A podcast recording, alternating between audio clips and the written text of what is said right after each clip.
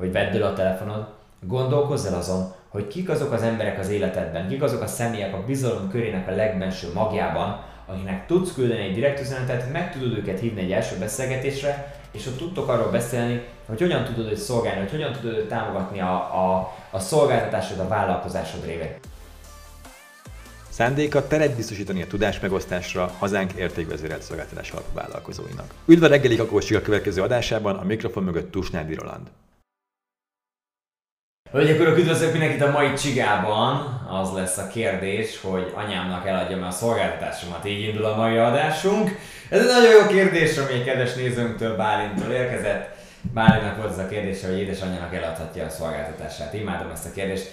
Na, nézzük meg, miért mondok ilyen nagy baromságot, amit lehet, hogy eldobtad a telefonod a sarokba ebbe a pillanatban. Azért beszélek erről, mert sok embernek kihívást jelent az, hogy a barátainak, a családjának értékesítsen. Holott, hogyha elgondolkozunk azon, hogy amikor nincsen pénzed hirdetésre, nem ismer még téged senki, mert azért nem fognak megismerni az emberek, mert két hetente kiraksz egy darab Facebook posztot, ez nem egy tudatos kommunikáció az online világban, ezt most már fel kellene fogni, hogy ez nem úgy működik, hogy ránézek XY-ra és azt mondom, hogy úristen, neki jönnek be az ügyfelek Facebookról és Instagramról, igen, csak annyi, hogy három éve kommunikál tudatosan, vágod?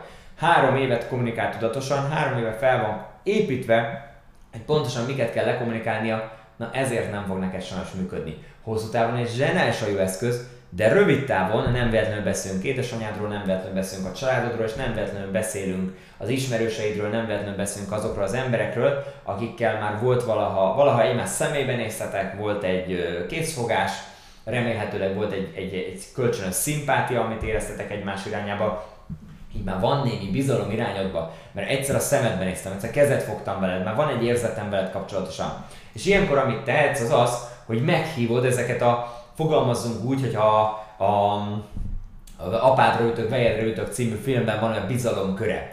Fogalmazzunk úgy, hogy a bizalom körének a legbenső magja, azok ugye az ismerősök, a család, azok az ügyfelek, akikkel már jelleg együtt dolgozol, azok az emberek, akik nemet mondtak esetlegesen neked korábban, azok az emberek, akik havidíjba fizetnek neked, de szeretnéd felvinni őket egy prémium ajánlatba. Tehát azok az emberek, akiknek már van némi bizalma irányodba. És mit tudsz velük kezdeni? Hát mit? Nagyon egyszerű, ezt talán már hallottad tőlem, hogy megfogod a telefonodat, és küldesz neki egy DM-et, azaz egy direkt üzenetet. Ha ők erre a direkt üzenetre nem válaszolnak, előveszed azt, ami itt van a kezemben most ebben a pillanatban, például ezt a dinót. Én ezt a dino emojit szoktam küldeni, hogyha valaki nem válaszol. Lehet, hogy ezt elég nagy hülyeségnek tartod, de hát elég sok bevételt tud biztosítani ez a dino, nekem is az elmúlt években ez a dino emoji, ez elég komoly bevételeket biztosított. Miért? Megy az ember az utcán, elővesz a telefonját, küldtél neki egy üzenetet, a küldött nekem egy üzenetet a Roli, majd később válaszolok. Hát ebből a később válaszból ugye talán te is észleted a saját életedben, hogy igazából ebből a soha válasz, soha nem lesz tulajdonképpen ebből válasz. Szóval éppen ezért azt mondom, hogy vedd el a telefonod, gondolkozz el azon, hogy kik azok az emberek az életedben, kik azok a személyek a bizalom körének a legbenső magjában, akinek tudsz küldeni egy direkt üzenetet, meg tudod őket hívni egy első beszélgetésre, és ott tudtok arról beszélni, hogy hogyan tudod őt szolgálni, hogy hogyan tudod őt támogatni a, a, a szolgáltatásod, a vállalkozásod révén. Amikor ezen elgondolkodtok, akkor utána esetlegesen, ha úgy érzitek, hogy mind a ketten azt látjátok, hogy tudnátok őnek is segíteni hozzájárulni az életéhez, akkor nyilvánvalóan megállapodtok. Ez egy viszonylag egyszerű dolog, ugye? Tudna megbeszéltek a logisztikát.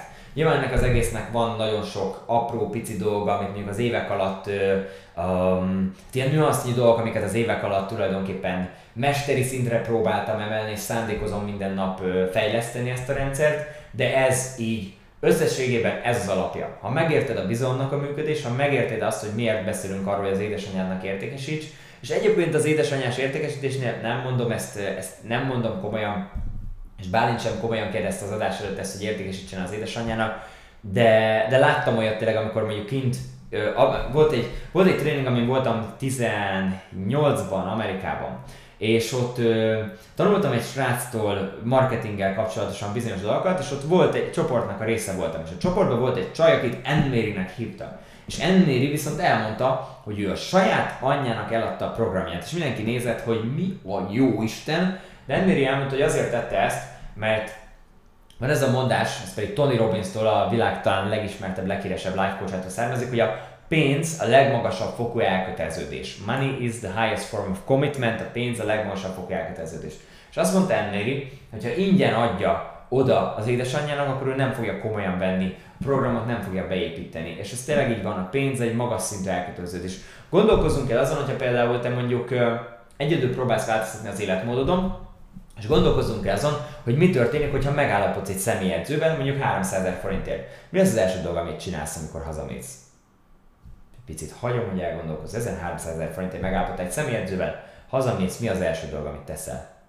Kibaszod a szekrényből azokat a dolgokat, amelyek rossz szarkaják. Tehát ezeket kidobod a szekrényből, és megpróbálsz mindent megtenni, mert leraktad magad mellett ezt a 300 ezer forintot, elköteleződtél a saját változásod mellett, így megteszel mindent, hogy ezek a dolgok a helyén legyenek, nem fogsz az esküvőn a, a vajas, krémes süteményekhez nyúlni, nem fogsz beverni egy képviselőfánkot vagy 12-t, nem fogod ezeket megtenni, mert már elköteleződtél saját magad mellett ezzel a 300 ezer forinttal. Tehát ezért beszélünk arról, hogy most akkor, amikor te elgondolkozol azon, hogy az édesanyádnak kellene értes, értékesíteni vagy amikor elgondolkozol azon, hogy egy barátnak, ugye ezzel elég sokan jönnek hozzám, hogy a barátaimnak is értékesítsek, és én meg azt mondom, hogy igen, értékesíts a barátaidnak. És tudod, miért értékesíts a barátaidnak? Azért, mert őket szolgálod azzal, hogy nem ingyen adod neki.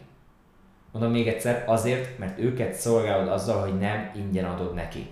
Ezt tudom, hogy pontosan tudod. Megpróbáltad már, megpróbáltad ingyen adni nekik, és érdekes, az ügyfeleid eredményeket értek el, hogy fizettek, a barátaidok még ingyen megkapták a cuccodat, vagy meg sem nézték, vagy nem értek el eredményeket. Miért van ez? Miért van az, hogy nem becsüljük az ingyenes dolgokat? Mert egyszerűen programozva. Nem becsüljük őket. Folyamatosan minden pillanatban érkeznek ránk, főleg az interneten keresztül, folyamatosan minden pillanatban érkeznek ránk az ingyenes cuccok, amiket dobálnak ránk. Nekünk meg egységnyi figyelmünk, egységnyi energiánk van, és nem tudunk minden információt feldolgozni, amiket dobálnak ránk. Éppen ezért, amiért fizetsz, azt elkezdett komolyan venni, és amit elkezdesz komolyan venni, azt hála jó Istennek általában beépítik az emberek az életükbe. Ezáltal az információ, maszturbáció helyett tulajdonképpen elkezdhetsz végre tapasztalatra szert azáltal, hogy nem csak információra teszel szert, hanem abból cselekvés által tapasztalatra. És a tapasztalat és a cselekvés révén pedig változás és eredmények lesznek az életedben. Szóval innentől fogva felteszem neked azt a kérdést. Édesanyánknak értékesítsünk, vagy ne? Ez a kérdés, és ezt te fogod eldönteni, és lehet, hogy én vagyok a CSS cip, de te magad döntöd el, hogy édesanyagnak kell értékesíteni, vagy nem, értékes, vagy nem kell értékesíteni. Ha nem értékesítesz neki és úgy döntesz, akkor is legyen köztetek valami, amit ő ad ezért cserébe. A pénzt azt azért találták ki annó, hogy legyen egy csereeszközünk, ugye? Előtte barteleztünk, előtte én elvittem neked mondjuk a tejet, és te adtál azért cserébe nekem az, hogy megpatkoltad a lovamat, ugye? Aztán bevezették a pénznek a rendszerét, ami igazából egy csere, abban segít nekünk, hogy tudjunk egymás között, egymás között cserélni. Adok neked egy papírt, amire, amit Deák Ferenc arca van és 20 ezer forint van ráírva, te ezért cserébe tartasz nekem egy óra coachingot. Ennyi az egész, ami történik ebben a helyzetben. Tehát 20 ezer forint ez a papír, és ezért cserébe te tartasz nekem egy óra coachingot, oké? Okay?